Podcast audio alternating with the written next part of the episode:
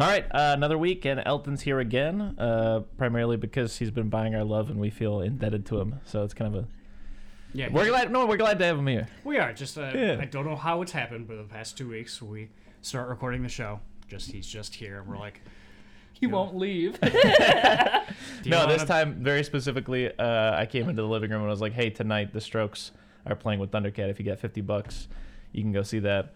Uh, and the only caveat is that they're playing with the Red Hot Chili Peppers, and uh, Elton said something to the effect of "fuck no," uh, and then slowly it just became one of those things where we were like, "Hey, wouldn't it be funny if we bought tickets and then didn't stay for the Red Hot Chili Peppers?" It sounds less funny now, but it's pretty funny. I'm still giggling. And the fact that we have to we have to rush through this episode. We have to, to rush through this. this so yeah. so we're just gonna do a very short cold open. I'm gonna ask you a question.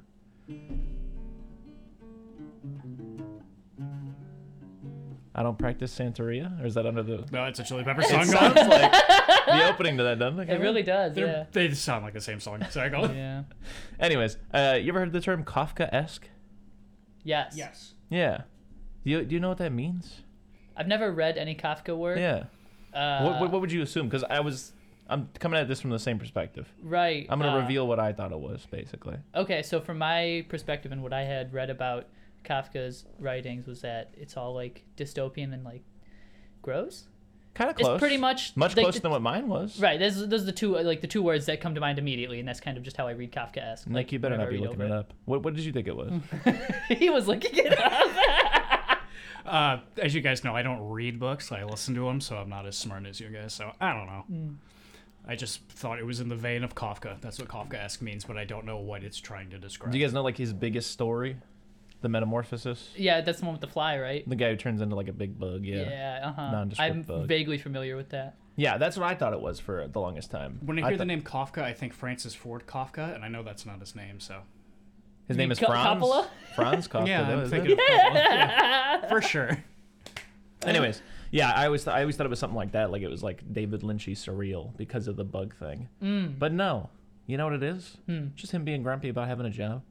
About having a job? Yeah. Wow. It's just like a general, like, uh, just that, like, disdain for the general oppressive bureaucracy of desk jobs and menial tasks and authority figures and just that kind of a thing. That whole, like, for lack of a better term, it's like the distillation of, you know, like, just something like Office Space. That's not necessarily Kafka-esque. I guess it kind of is. Like that is. episode I don't, of, oh, it is, yeah. Like that scene from SpongeBob where they have the one guy flashing through his life of sitting in his car, standing by the window, sitting at his desk. Yeah, yeah. Exactly that. Okay. Yeah. Wow, they I'm glad that they were able to frame that for me. Uh, yeah. Thank you, SpongeBob. Thank you, Tom Kenny. Well, I'm glad I'm glad I didn't know for your sake, and I looked it up because it's both. Characteristic or reminiscent of the oppressive or nightmarish qualities of Franz Kafka's fictional world. Yeah. So yeah, it's both. Yeah. But primarily the other thing. The job thing. The job thing. Yeah, I can relate. Having to that. read all of his stories, nothing else has people turning into bugs or nothing like that. Really? It's all just dudes with jobs who hate their bosses. Really? I swear. Wow, that's interesting. Good to know. So anyways, um, that segue was only because we watched a movie that talks a lot about books. And then oh. we watched another movie that doesn't have a lot to do with books. Which one's which? But it's got gross nightmare two? stuff in it. Oh, goddamn. I gotcha. You did. These movies are Kafka-esque. Whoa. One a theme. Them, whoa! Of, oh, whoa! We did it out of nowhere. Oh my god! Uh, the, what do I talk about? First? One of them is very Kaufman-esque. Is that a, is that a thing? Do people say that? Ooh. No, but I have a fun fact about Charlie Kaufman. You probably heard me say it a million times.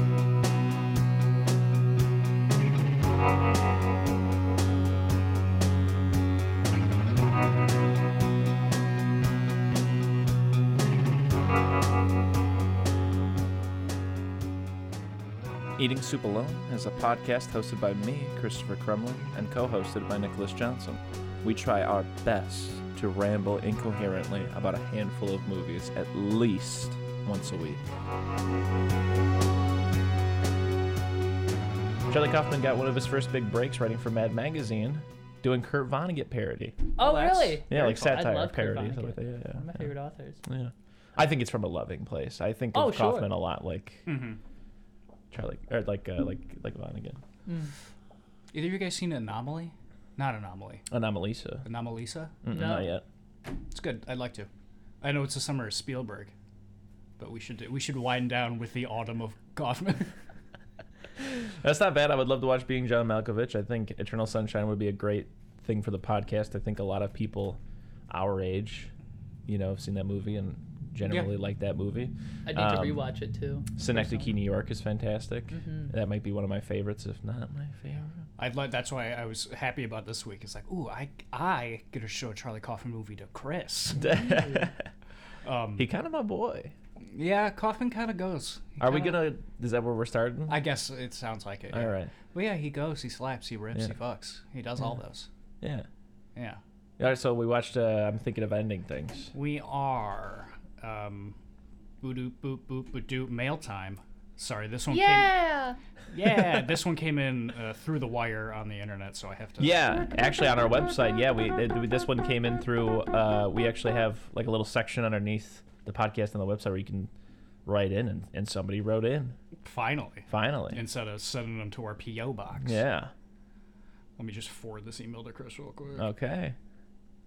So Nick's in charge of the email, huh? The company yeah. email? Yeah. Yeah. We all have to have our jobs. Right, right. Chris does all the editing. All right, this one says, I'm Thinking of Ending Things. In like twenty eighteen or twenty nineteen, Charlie Kaufman got a whole bunch of money from Netflix and said, I want to make a movie uh, about this uh, unfilmable book. And Netflix said, you mean like that movie adaptation you already made? And he said, yeah, but different. And Netflix said, go off, King. It was twenty nineteen, so that was uh, still a popular thing for kids to say. Uh, forty minutes of the movie happen in a car, and it's in four three. An old man gets naked. It's great. See it twice. nine out of ten. What, nine. Yeah. Um, well, well, did you take umbrage with that score? No, no. I'm just nine. It's a big, good number. um, you want to talk about your history with the movie? I, sh- I have I, to say that or else I get yelled at. Yeah, because he always okay. forgets because I say it and he never says it back. Hey, that's fair. Um, you should say it, Chris. Okay. Maybe louder and clearly into the mic.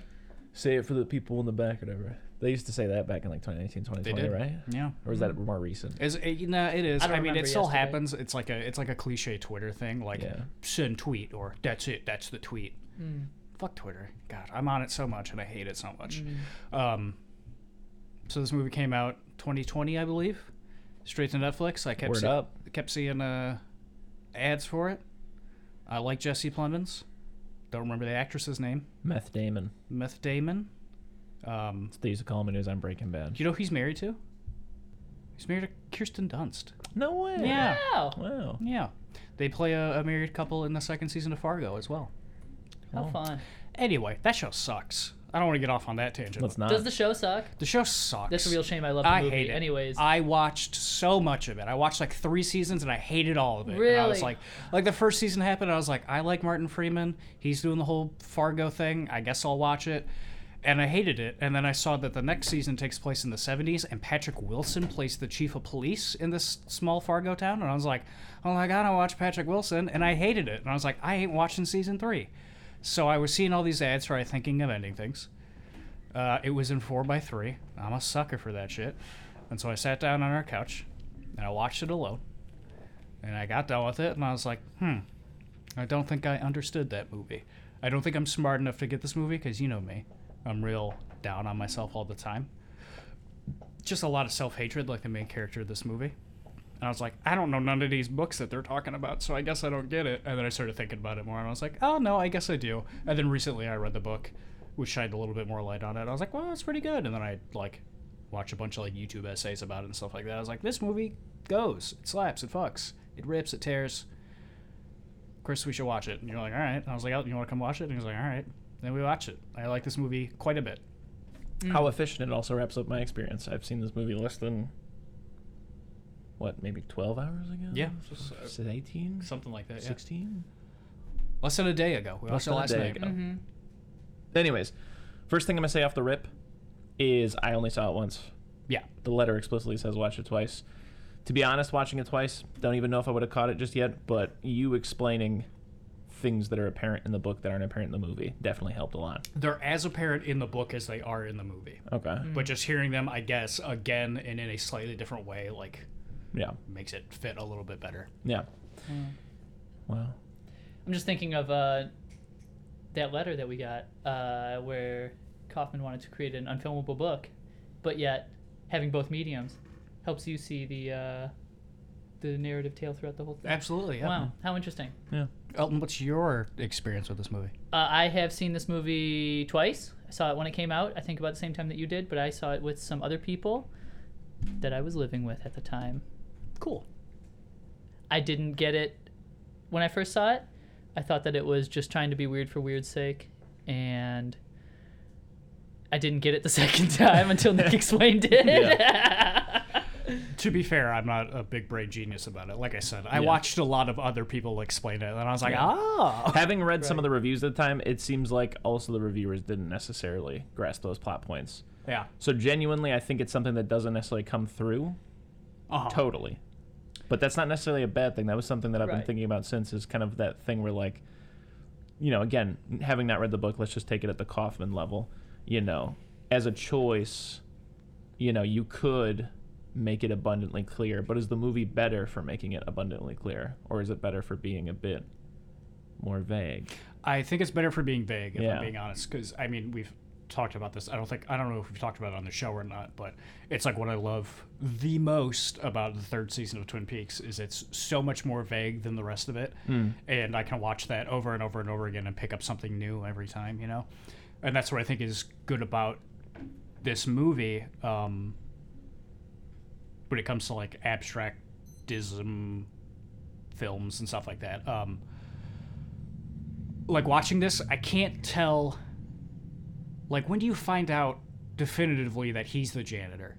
Like, watching it this time, I was like, I can't remember w- at what point that happens. I remember picking it up the first time I watched it, but, mm-hmm. like... It seems like little hints here and there. You said it was when he was talking about watching the kids do Oklahoma as a young man? Yeah, so pretty much in that first, like, thirty-minute stretch. Yeah. yeah.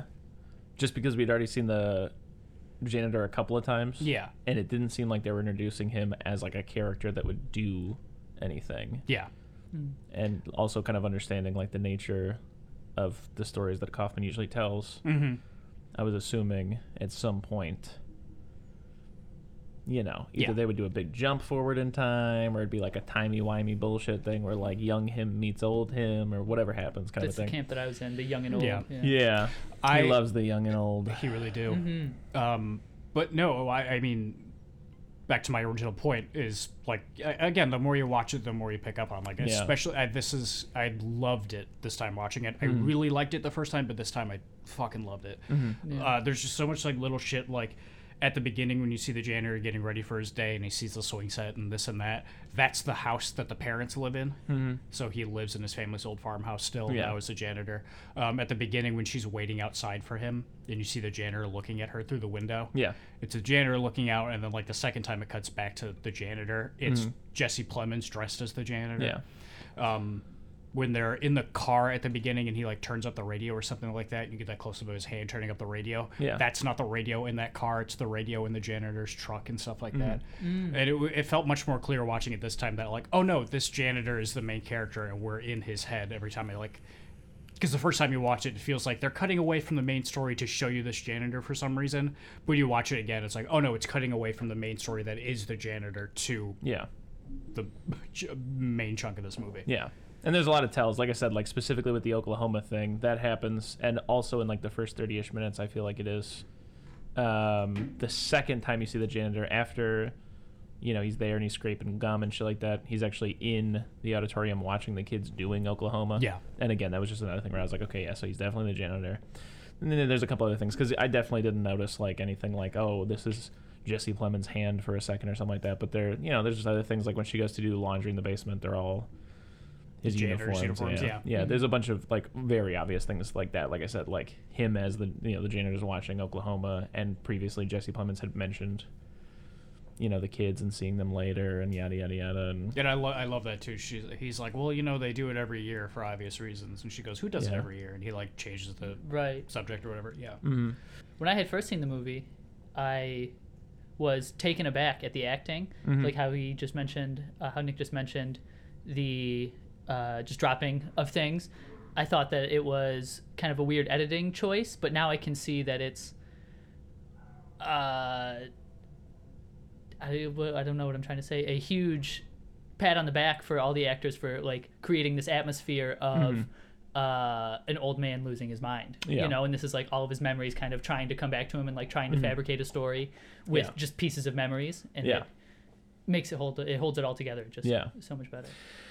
Yeah. In the beginning, um, I mean, that's another thing that always is present in the like Kaufman movies is like the idea that she's the one thinking of ending things, because even in the main characters, like a lot of Kaufman stories, he's such like a um like I guess like a unconfident, low self-esteem individual that even in the fantasy of this relationship, the girl's already thinking within a month, oh yeah. I gotta end this. Yeah, absolutely. Yeah. Mm-hmm. It's great.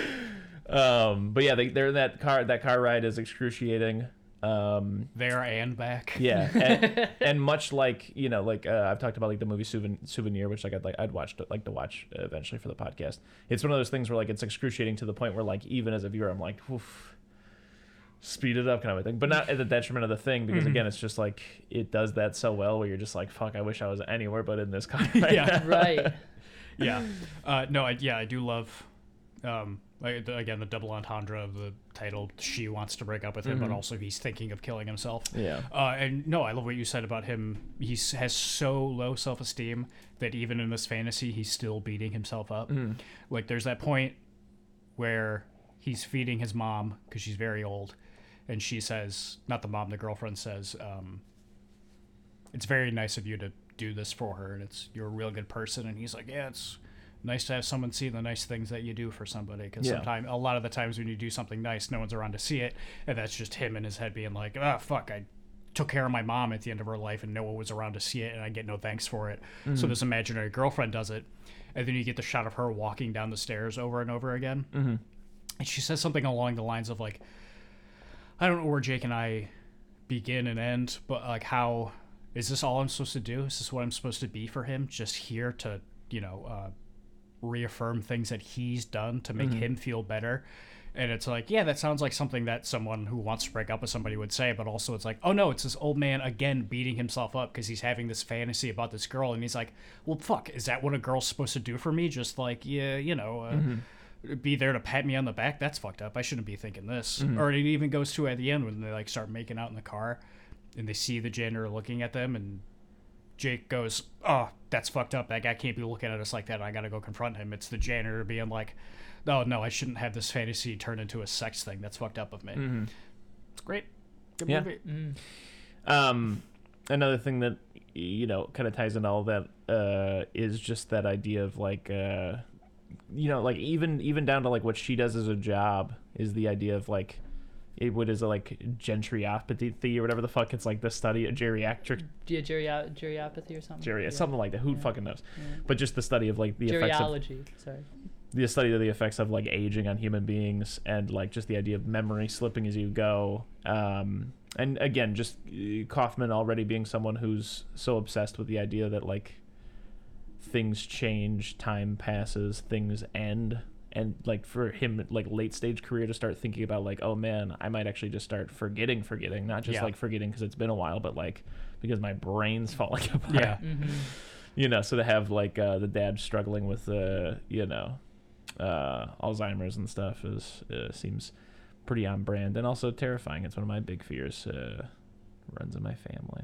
Well, funniest part of this movie though is yeah. just talking to the dad in the vision, in case you guys want to fuck, yeah can't fucking hear, it's a child's bed, can't fuck in a child's bed, there's yeah. barely room for one, let alone two. Yeah. um I, I love all the yeah the the contemplation about aging and stuff like mm-hmm. that, and especially especially when you see it the first time, and Jesse Plemons is giving that monologue about aging and how everything is done by the young, and yeah. you just get old and the world forgets about you, and your eyes start going and your ears start going, and he's crying, and it's like, bro, you're thirty-ish, maybe you should, this is too much for you. And then you realize, oh no, it's the old yeah. ass janitor being like, I'm nothing, everybody hates me. Yeah. And it's so sad. And yeah, also because that bit isn't in the book. Mm-hmm. So yeah, what you said about Charlie Kaufman yeah. being at that stage in his life where yeah it's, a, it's sad to think about. Yeah. This movie's a bummer for sure. Mm-hmm, yeah. Mm-hmm. And that's one of the things is like, I feel like this movie definitely embodies that whole thing where it, it does feel very much so like a, an expression of the idea that everything's kind of passing you by. Yeah. And there's no real like like totally distilled moment that sums up the whole thing. It's sort of made up of all its smaller parts And so I, I, I'm just saying, like, it, it, it just kind of, like, is something that has the feeling of, of just, you're sort of passing through, in a sense. Like, it just feels... Mm-hmm. It, it it does feel like kind of like a stream of consciousness thing. Like, once the movie's over, it's just like, oh, that, like, that, that, that, that tangent's kind of over now. Mm-hmm. Yeah, I mean, absolutely. It doesn't have any kind of, like, big dramatic, like, yes, it, like, at the end with, like, him getting a Nobel Prize and singing, like, Oklahoma and stuff like that. Um, but it doesn't necessarily totally feel like this, you know, big grand thing where, like, here's the final statement, this is over, kind of a thing. It just kind of, you're there with it, and then it's kind of over. Yeah, that's something I think is different in the book. Yeah. Uh, to the movie. The ending is completely different. Um, okay. That's a great way to put it, though, because the book does feel like, exactly like the movie, it's just stream of consciousness, a tangent, and then it's over. Yeah. But yeah, in the book, he doesn't. Well, I think it's the weirdest part of this movie is that he decides to kill himself by hypothermia, by just sitting in his car in the cold. That's insane. In the book, he, like, stabs himself with a coat hanger or some shit. Um, but, like, it's all pretty much the same up until there when they get into the school. There's obviously no big dance sequence yeah. in the book because you can't do that um, with words. Unfilm this. Yeah. Um, but, yeah, I, I'd say I think maybe the weakest part of this is maybe, the like, right at the end. Like, I get the Nobel yeah. Peace Prize stuff. Yeah. I've read I'm just some... not partial to movies that end with, like, a big song number or a dance. Like, I'm just not yeah. a big musical guy. I think, um, I mean, I love the dance. Yeah, I'm not saying I don't like it. I'm just saying, yeah, no, like, I know what you mean. But it doesn't feel like a grand finale for me usually when movies end that way. Uh, some like interpretations and stuff that I've read about like the ending of him giving the speech. Uh, obviously, the speech is from A Beautiful Mind, which is one of the movies he has in his childhood bedroom. But um, like the song from Oklahoma has something to do with his life. I don't remember, but um, like the Nobel Peace Prize and stuff is him just coming to peace with dying. Mm-hmm. And being dead, and like when he says to everyone here in the audience, I'm here because of you, that makes that super sad. Mm-hmm. Um, and then, yeah, so I guess this just being his brain flickering out, I like it, but it's mm-hmm. still just a little, uh, a little bit of a wet fart, in my opinion, the very, very end. Yeah, I, I, I do like when he's uh, naked and going into the school and he's hallucinating the pig, and the pig's like, someone's got to be the fat pig with the maggots, maggots or whatever. Yeah, yeah. And uh, why worry?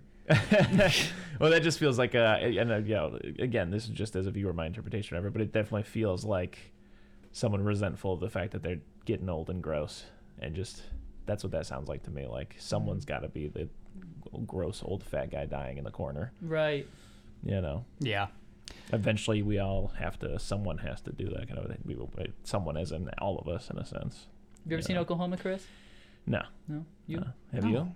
Yeah, it's good. It's fun. Okay. Yeah, music's fun. One of the uh, some of the songs are um, aged like milk. Yeah. Uh, yeah. The content is not always great, but it's fun. And that's yeah. what I have to say about that. Um, I think Oklahoma is good. I just, I, I just started talking before I had anything to say. Sorry.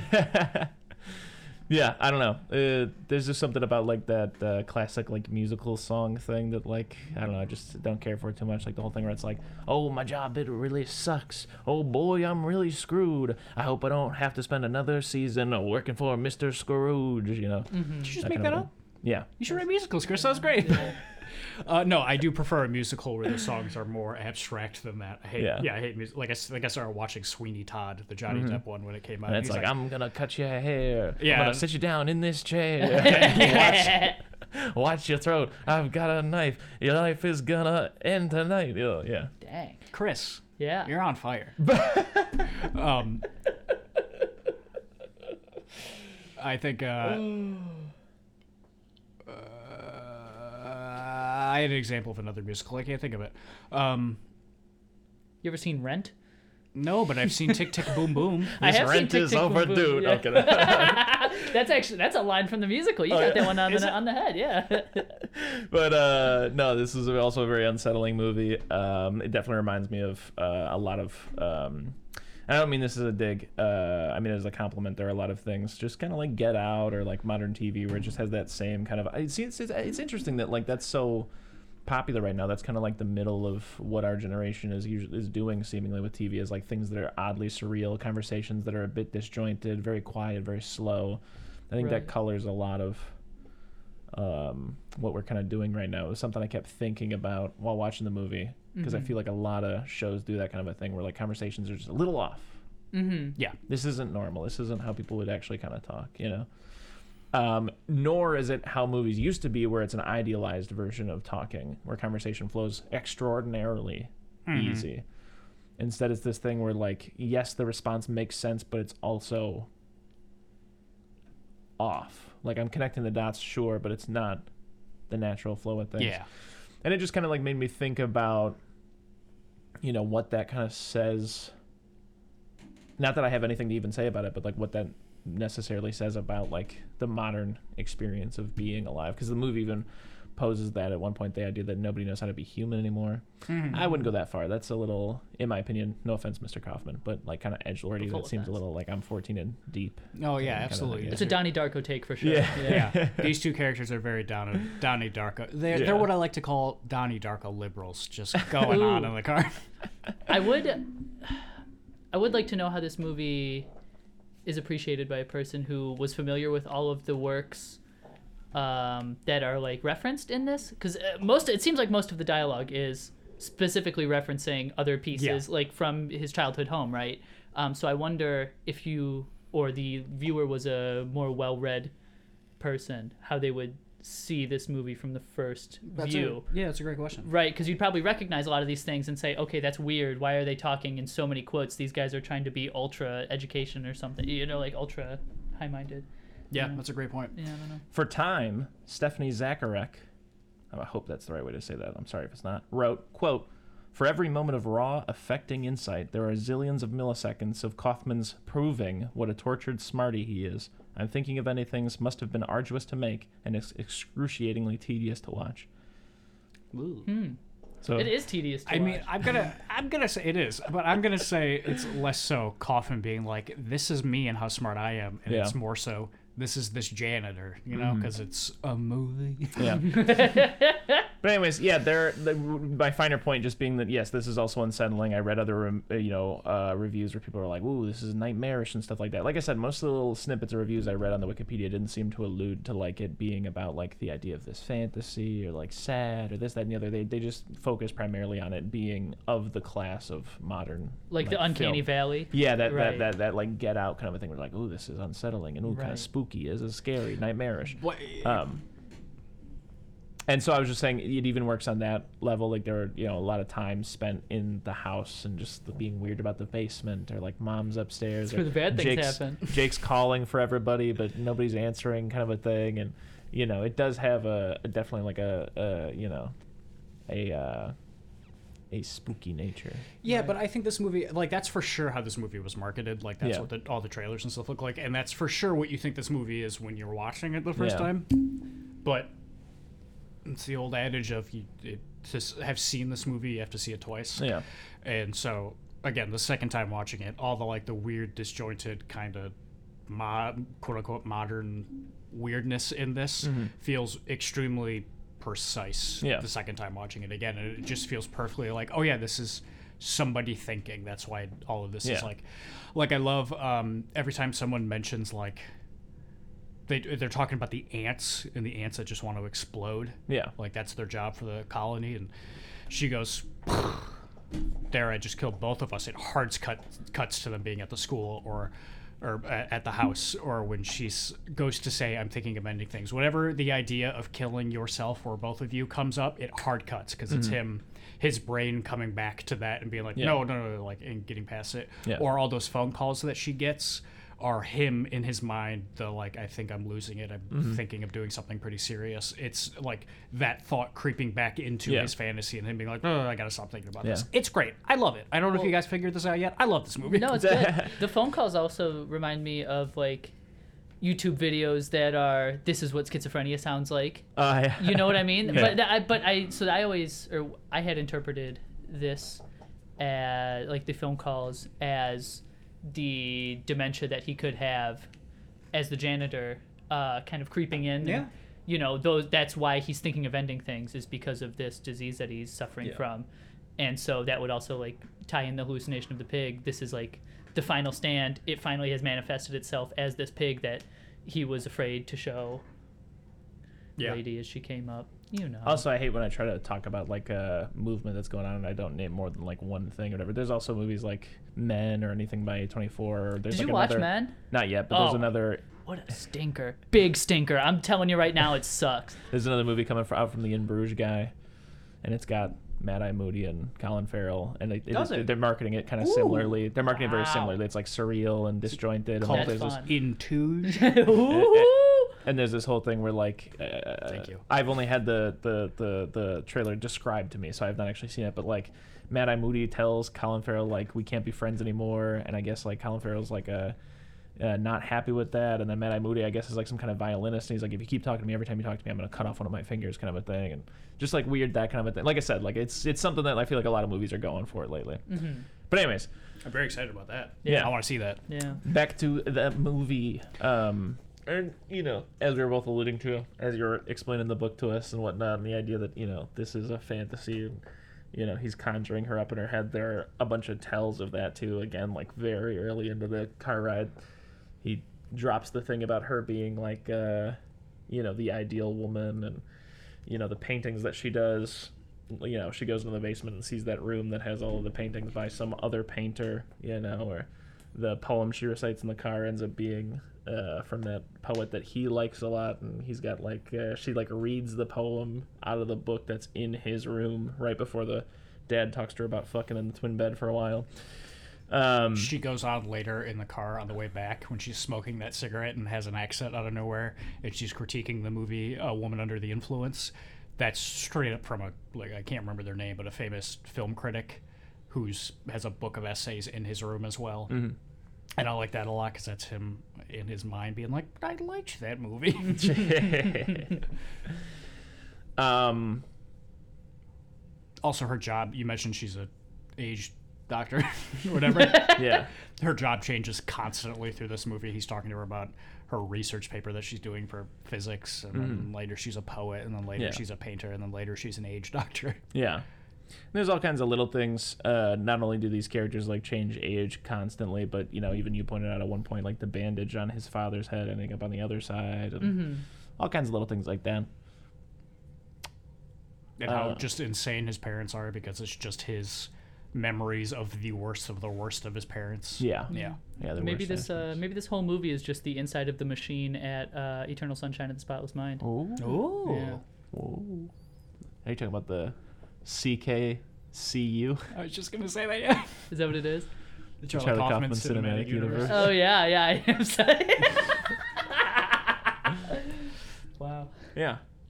Uh, I think. Uh...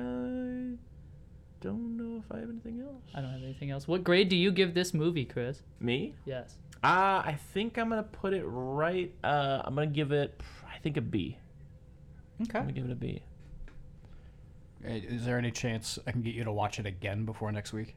Before next week. I don't know about before, but next week, but yeah, I will watch this movie again. Okay. Yeah. I'm going to give it an A plus. Nice. Yeah, that's how much I like it. Mm. Elton, you don't got a spot on the website, but what would you give this movie? uh, I would say... A minus the first time I watched it, and an A before Nick explained it to me, and an A plus after he did. Yes. Great. Awesome. So. Did you guys watch another movie this week? No. I don't think I did.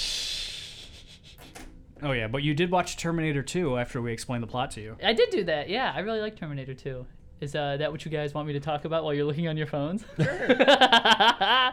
Terminator two rips total ass, kicks it in half, uh, busts the door down, and then punches your mom in the head. Uh, in the coolest way, because Terminator can do that. He's above and better than you in every way possible. Give it a grade. A grade? Oh, A plus as well. A harder A plus than this one, though. Sorry, Nick. No, you're fine. I agree. I like Terminator two more than the other movie. Uh, but we watched Predator uh, because while we were doing our Terminator stuff, Chris was like, you haven't seen Predator? And I was like, no, I ain't seen no Predator. Um, so Came out in nineteen eighty-seven. I didn't know that. Yeah. And stars Arnie. Does. Carl Weathers. Carl Weathers. God, I love a good Carl Weathers in a film. Jesse the Body Ventura. Sure. Shane Black, mm-hmm. for some reason, whose movie we watched last week, Kiss Kiss Bang Bang. Mm-hmm. Writer of Lethal Weapon, Elton. He's in Predator, and he's the worst, not the worst part of it. There's a lot of it. We'll get into it, but... Kiss Kiss Bang Bang. I don't think I've seen that one. Ooh, Elton. It's one of my faves. Is that, uh, is that Guy Ritchie? No. No, what am I thinking Shane of? Shane Black. You're thinking of The Man from U N C L E? I've seen that one as well. Snatch. Snatch. Snatch. I'm thinking of Snatch, my bad. I used to always, for a very long time, I thought Hugh Grant and Guy Ritchie were the same person. Like when people said Guy Ritchie, I pictured Hugh Grant. Don't know why. It's a little fun fact about me. He's the uh, he's the fella from... I've lost the movie. Continue. Love Actually. Love Actually. He is from Love Actually. Is he? And also, well, I guessed. Well, what's what's the other one where he's uh, the lady's got a baby? Uh, Missus Doubtfire. Yep. Continue. All right, I got an email here. It says Predator. Did you know at the age of twenty-three, the Red Hot Chili Peppers frontman Anthony Kiedis knowingly had a long-term sexual relationship with a fourteen-year-old Catholic schoolgirl? He wrote about it in his autobiography. He only stopped when he found out her, for- her father was uh, the chief of police. Talk about a predator. Six out of ten. Chris, what's your experience with uh, the Red, Red Hot Chili, Chili Peppers? Peppers? Well, it's awful you bring it up. Um, it was my uh, biological father's uh, favorite band. Cool. Ooh. So... I yeah. once listened to him for twenty-four hours straight driving down to Alabama against my own will. It sucked. Sounds like hell. Oh, it was hell. Yeah. And a black bandana. Sweet Louisiana. Didn't even go to Louisiana. uh, my history with the movie, I saw it a shitload when I was a kid. Uh, I can distinctly remember it being on like F X while I was like visiting my mother's mother, my grandmother in uh, West Virginia, and... They were, like, building a house on some property they had, but they were using it, I guess, just as, like, a... I don't know, the way you would, like, if you're, like, you're like, oh, I got property up north or whatever. They were, like, working on it, and I was, like, bored, and I found this mud hole, and I covered myself in mud because I uh, was watching Predator, and that's what Arnie does. Mm-hmm. Thought it was cool, and... Covered yeah. your scent. They that's couldn't it. Find you after that, huh? Yeah. That's about it, yeah. I always thought the creature design looked great. I had a little video game of it when I was growing up on the PlayStation two, Concrete Jungle, great.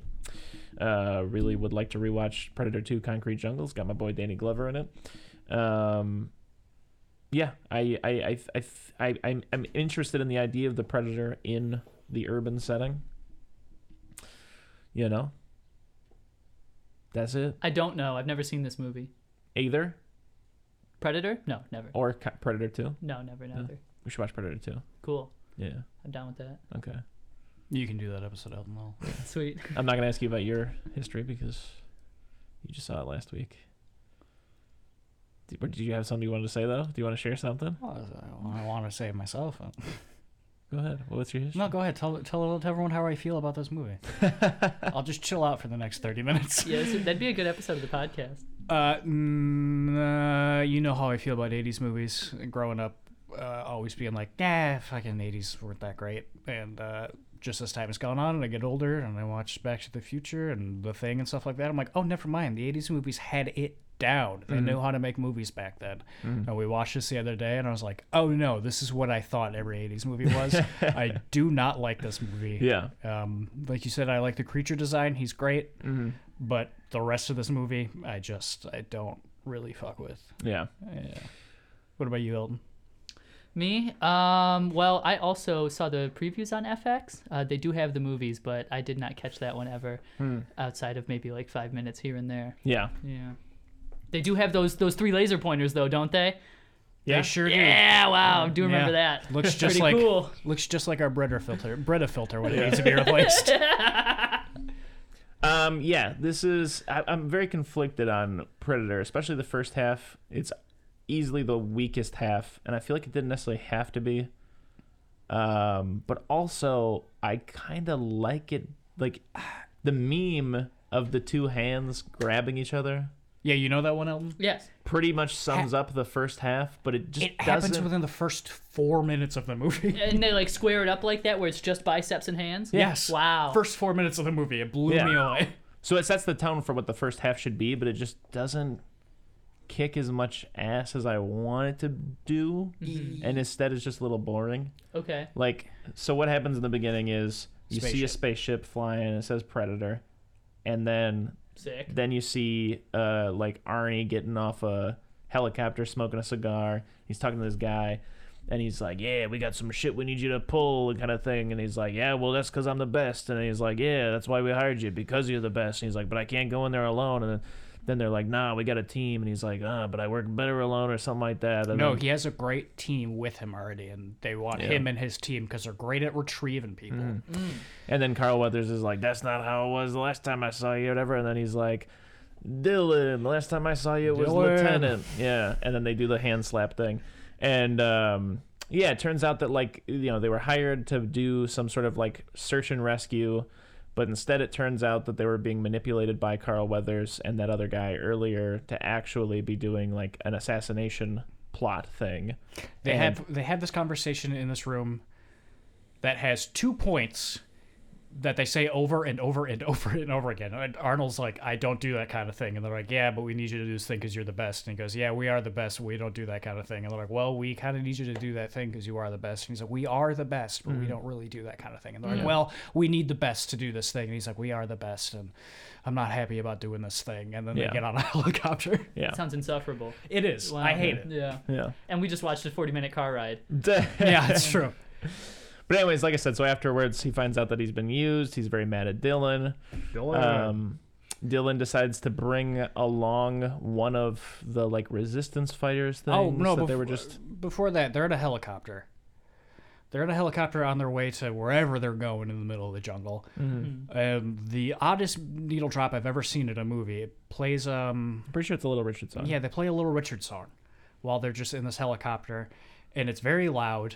And also the helicopters are very loud. Mm-hmm. And it cuts to the inside, and they're sitting there talking to each other and chewing tobacco and stuff like that. And the radio's diegetic, so it's behind them. And they're all yelling at each other because they're in a helicopter. And I had a headache watching this whole scene. It was so... Un- and also the lights inside the helicopter are red. It was the toughest mm. thing to watch I mm. think I've ever seen. Um, I just... I was like, ugh, this movie's off to an awful start for me. Also, our running theme is Shane Black's character uh, keeps making jokes. Everybody like, "Hey, my girlfriend's pussy, fucking this and that. Here's a joke," and they're like, "All right," and like every joke is just my girlfriend's pussy, blah blah blah blah. And I'm like, I don't like this guy. Dang, Nick's whispering it. Yeah. I don't want my mom to hear. Yeah. Uh, Jesse the Body Ventura also says the F word in the, the plane. Oh, he sure yeah. does. The bad F word, the worst F word. Yeah. yeah. Yeah, damn. Not fuck. Yeah. But anyways, yeah, so uh, uh, Carl Weathers decides to take one of these, like, the unnecessary uh, F word. Sorry. Rebel freedom fighters, whatever the hell they are. Is oh, like yeah, they captive. Go to a rebel base and just start kicking ass. Yeah. And it's, again, hard to watch because they're just, like, running through corridors and out of doors and here, here and there. And I'm like, I have no... spatial awareness in any of this. I'm like, I'm so confused where anybody is at any time. At one point, two, a group of them stop because it's like, okay, everybody's dead, I guess, and they're going through files. And then it cuts to two other guys, and they're fighting a bunch of people. I'm like, what is happening? Mm. I don't got time to bleed. But anyways, um, so the, at this point, like I said, they're like starting to flee, but they've got this like captive, whatever, and they've got like five minutes to get out of there because, like I said, Dylan didn't tell them that it was like more of an assassination thing and, and not just like a retrieval thing. And so there's a um there's like backup coming, I guess, and they've got like five minutes to get out. And uh they have a guy who's Native American and really good at like tracking and topography. Naturally. Yikes. But uh, he's yeah. like, yes, there's a pretty treacherous valley, but uh, I wouldn't really want to go through that kind of a thing. And then they're just kind of like, well, no other choice kind of a thing.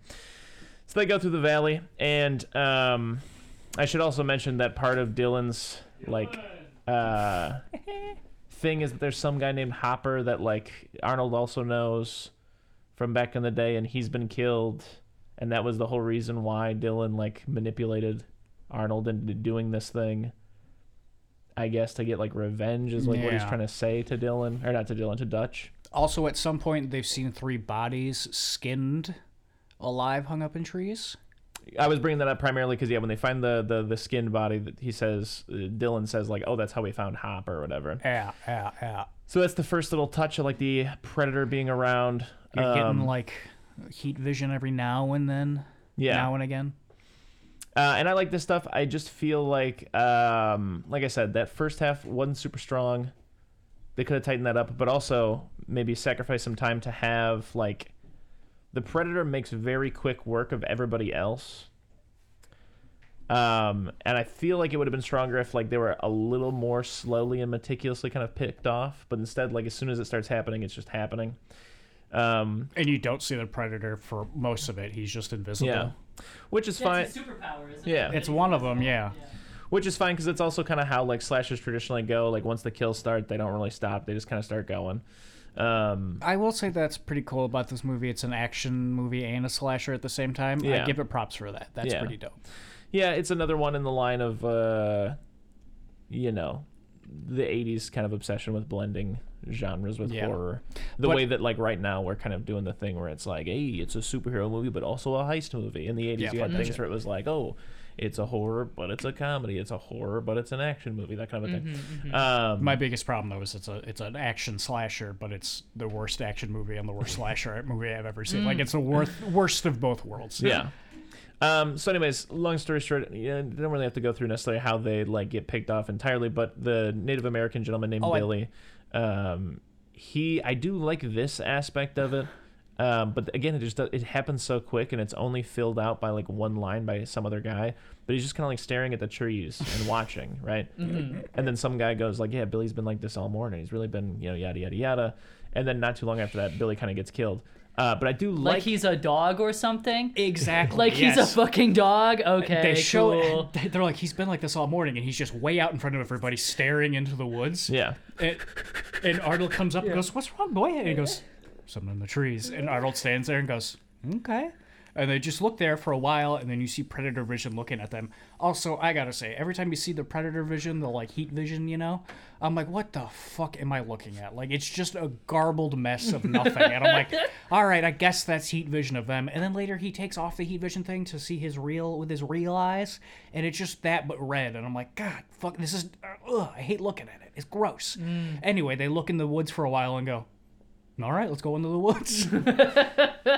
But yeah, I do like the idea of like uh, someone, again, like it sucks that it's a Native American who's like really good at this kind of shit. But putting all of that aside for a second. That's the eighties, just using a stereotype to yeah, further the plot. Yeah. yeah, we get it. But I do uh-huh. like the idea of a guy who's especially like observant and good at that kind of a thing, sure. right? That's a specialization. And I like him being the one that's like, no, I can tell something's out there. You know mm-hmm. what I mean?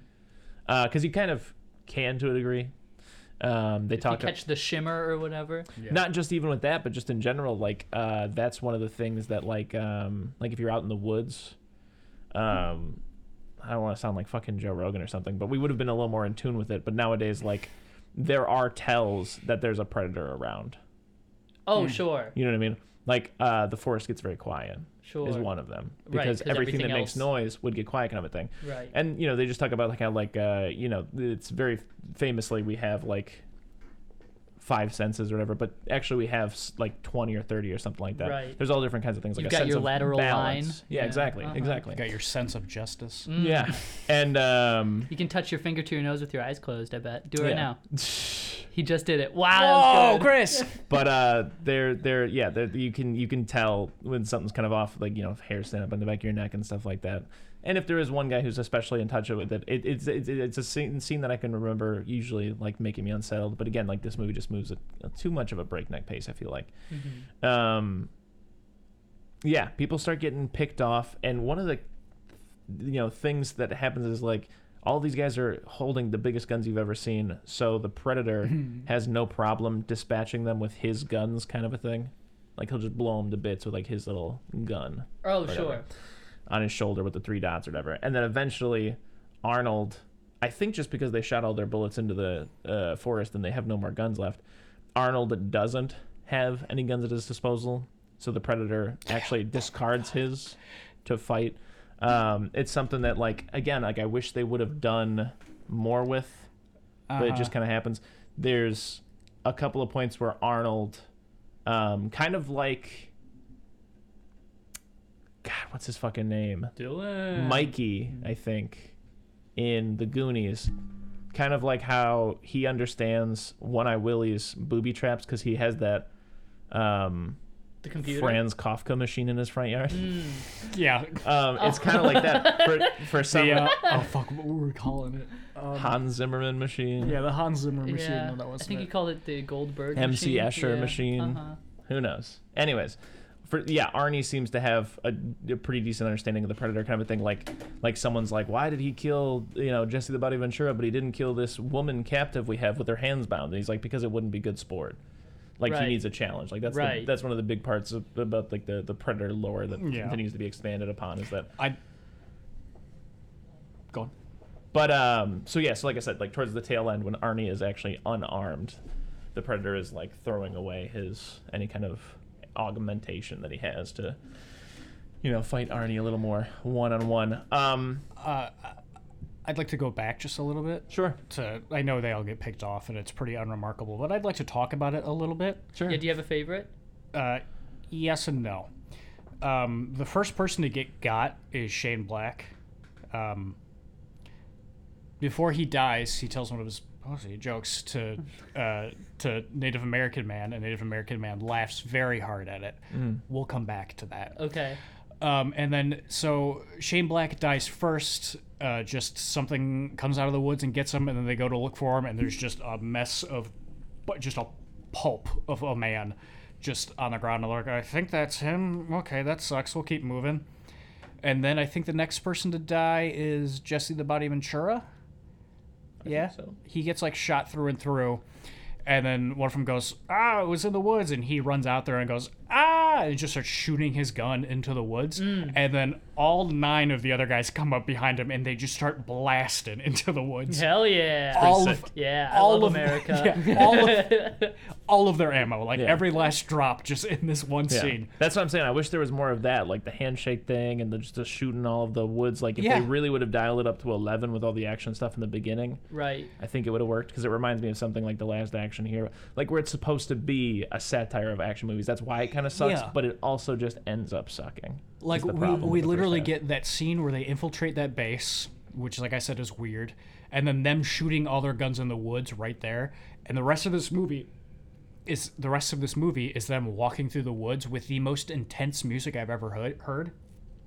And I hate it. I hate the music in this movie. Mm-hmm. It's just at an eleven while they're walking through bushes and stuff like that. Right. And then when it wants to, like, build tension, it just, like, because it's kind of jungly, it goes, bah, bah, bah, like, there's bongos. Mm-hmm. I don't know about you, but I don't think there's ever been a point in time where bongos have made something more suspenseful.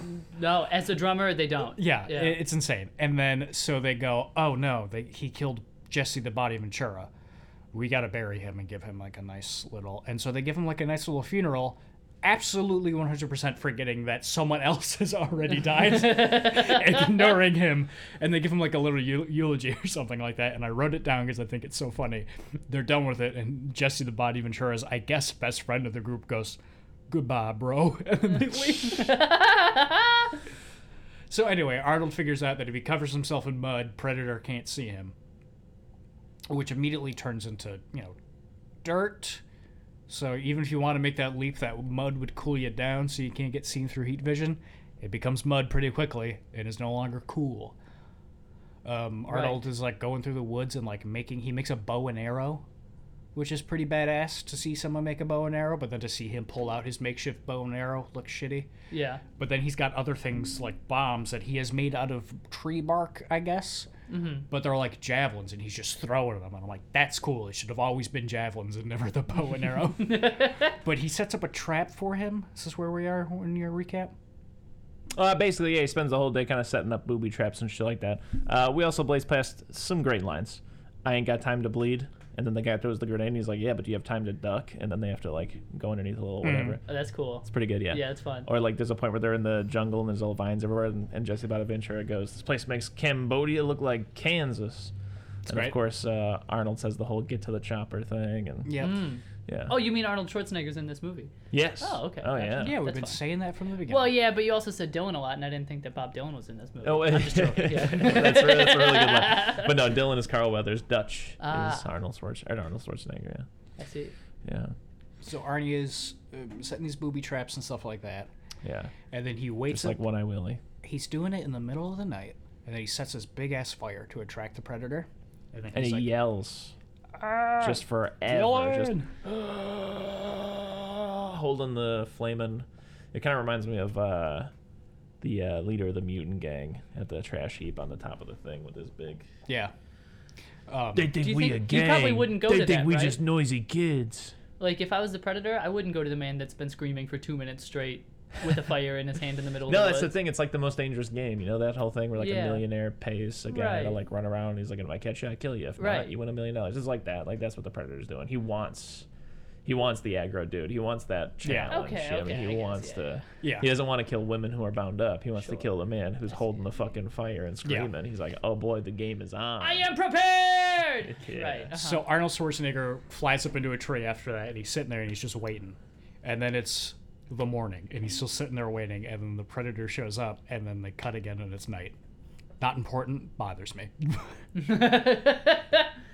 There's a point where the Predator takes his mask off and it reveals, you know, his whole thing and right. that kind of shit. And he goes, you are one ugly motherfucker. Arnold says that? Yeah. That's so dope. Yeah. And the Predator goes, wee! And like, drops all of his guns. And he's like, all of his tendies. Yeah. My favorite, my favorite part of the whole film. Uh, I, I just, I can't seem Wee! to get it across to anybody. It's insane to me. I've never seen a movie where an intergalactic being has traveled all the way to Earth, has the capability to blow people up with shoulder cannons, mm-hmm. sees heat and all that kind of stuff.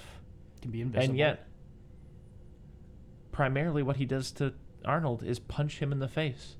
Yeah. Have you seen another I... movie where an alien punches a guy? Like, that concept is so funny. Dude, where's me. my car? Just the idea that yeah. someone would travel as long as you have to travel through yeah. space uh-huh. to another planet where you don't speak the language. You know, to try to lose, like, maybe. And what he does is punch yeah. a guy. Very yeah. funny to me. Very yeah, funny. I like. I do. I do like that. That he, like, blows everyone away, and then when it gets to just him and Arnold, he's like, "All right, bro, we gonna punch each other." Yeah. um, I think my favorite part of the movie happens here. Arnold's running from him, and they're fighting and this and that, and uh, um, Arnold is like running, and he crawls through a trap he has set. And then, like, waits for, like, the Predator to come crawl through too, because he's going to kick a board out of somewhere, and the trap, which is, like, full of spikes and stuff, is going to fall on the Predator. Mm-hmm. Yeah.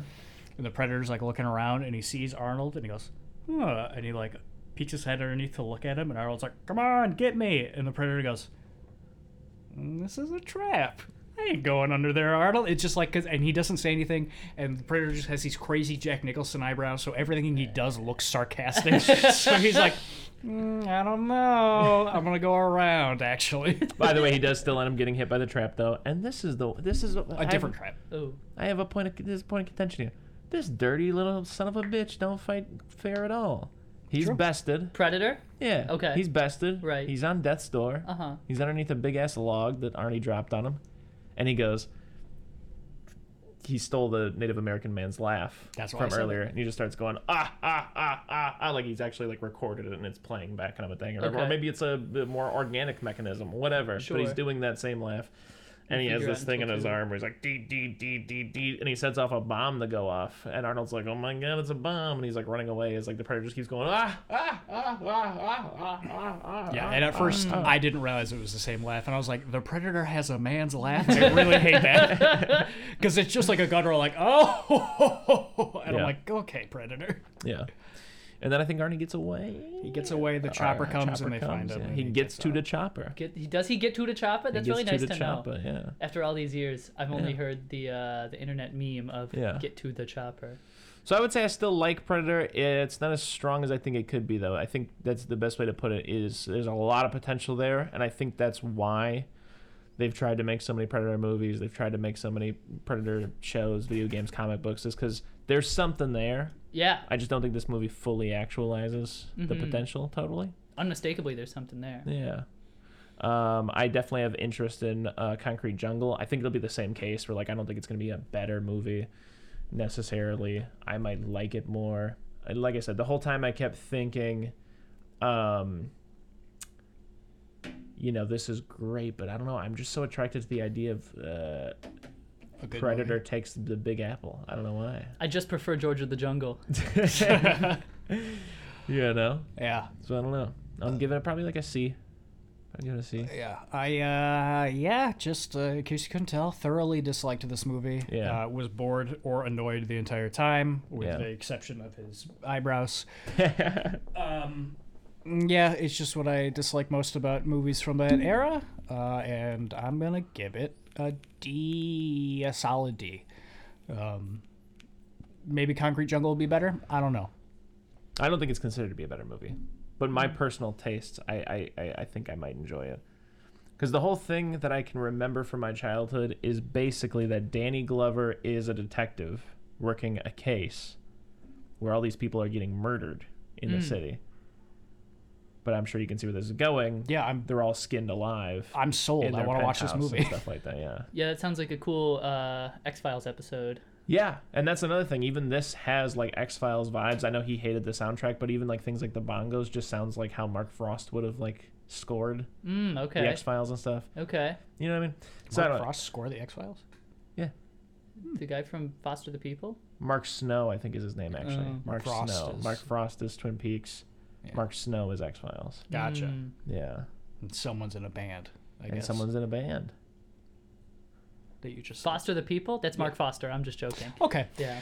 Um, he's maybe thirty. Uh. But towards the tail end, um, it has a moment. I hate to spoil it unless you guys want to watch it together. Someone give him a, a, a flintlock pistol. Something like that, but okay. I, I don't know when that happens. I don't remember that. At the very end, he's on the Predator's ship, and what does he see? But a xenomorph skull. That's how they set up the A V P. Whoa, oh, that's really? The second movie? That's the second movie. Wow. Yeah. That's cool. Yeah. Wow. Yeah. Danny Glover bests the Predator. What year did that come out? Well, it had to be at least like nineteen ninety-ish. Right. Because I think, from what I know, they were going to make a third one. nineteen ninety.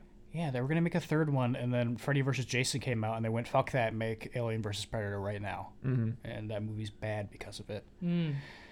But I think at some point, at the end of some Predator, they decide someone that they're hunting is good enough for them not to kill, and they welcome them on the ship, and they go, here's an old flintlock pistol, because we've been here since the Revolutionary War.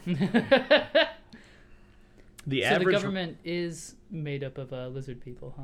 On review yes. aggregation website Rotten Tomatoes, the film received an approval rating of thirty-two percent based on thirty-one reviews with an average rating of four point eight out of ten. The site's consensus states, the thrill of the hunt is gone in this hack hackneyed sequel. So that's what people say about... Uh, cool. Uh, the Washington Post reviewers, there were two apparently uh, reviewers, uh, saying... Uh, Rita Kempley enjoyed the film, saying she felt that it had, quote, the dismal irony of RoboCop and the brooding fatalism of Blade Runner, mm. and that Glover, quote, brings an unusual depth of the action-adventure, uh, depth to the action-adventure, and proves fiercely effective as the Predator's new nemesis. Desson Howe felt the move was, quote, blithely unrelig- uh, unoriginal and numbingly violent, but also praised Glover's ability to bring warmth to the center of a cold film. Mm-hmm. Uh, the New York Times, uh, this was uh, Janet Maslin, Maslin, I guess, uh, called the film, quote, an unbeatable contender for the most mindless, mean-spirited action film of the holiday season. Mean-spirited son uh, of a Roger, bitch. Roger Ebert gave it two out of four stars uh, and uh, suggested that it represented an angry and ugly dream and felt that the creature's design had rac- racist undertones, where subliminal clues encourage us to subconsciously connect the menace with black males. Yeah, isn't there, is it, I don't know if it's that one or not, but isn't there a part where the Predator makes friends with a girl because she has dreads, and he goes, I look like I have dreads, so I relate to you. I think that might be Alien versus Predator. Yeah, yeah. That sucks. It does. Hmm. Well, anyways, as far as I'm concerned, that's that. Prey looks cool. Mattress Man. Have you seen these trailers for Prey? No, what's that? It's a new Predator movie, but they're like Native Americans, so like the Predator looks kind of like low tech and stuff like that too. Seems cool. He's in a colonial hat. I'm imagining the Predator in a tricorn hat. yeah, he's trying. He's yeah, he's, he's the British. uh, oh Jesus. Anyway, that's that Mattress Man.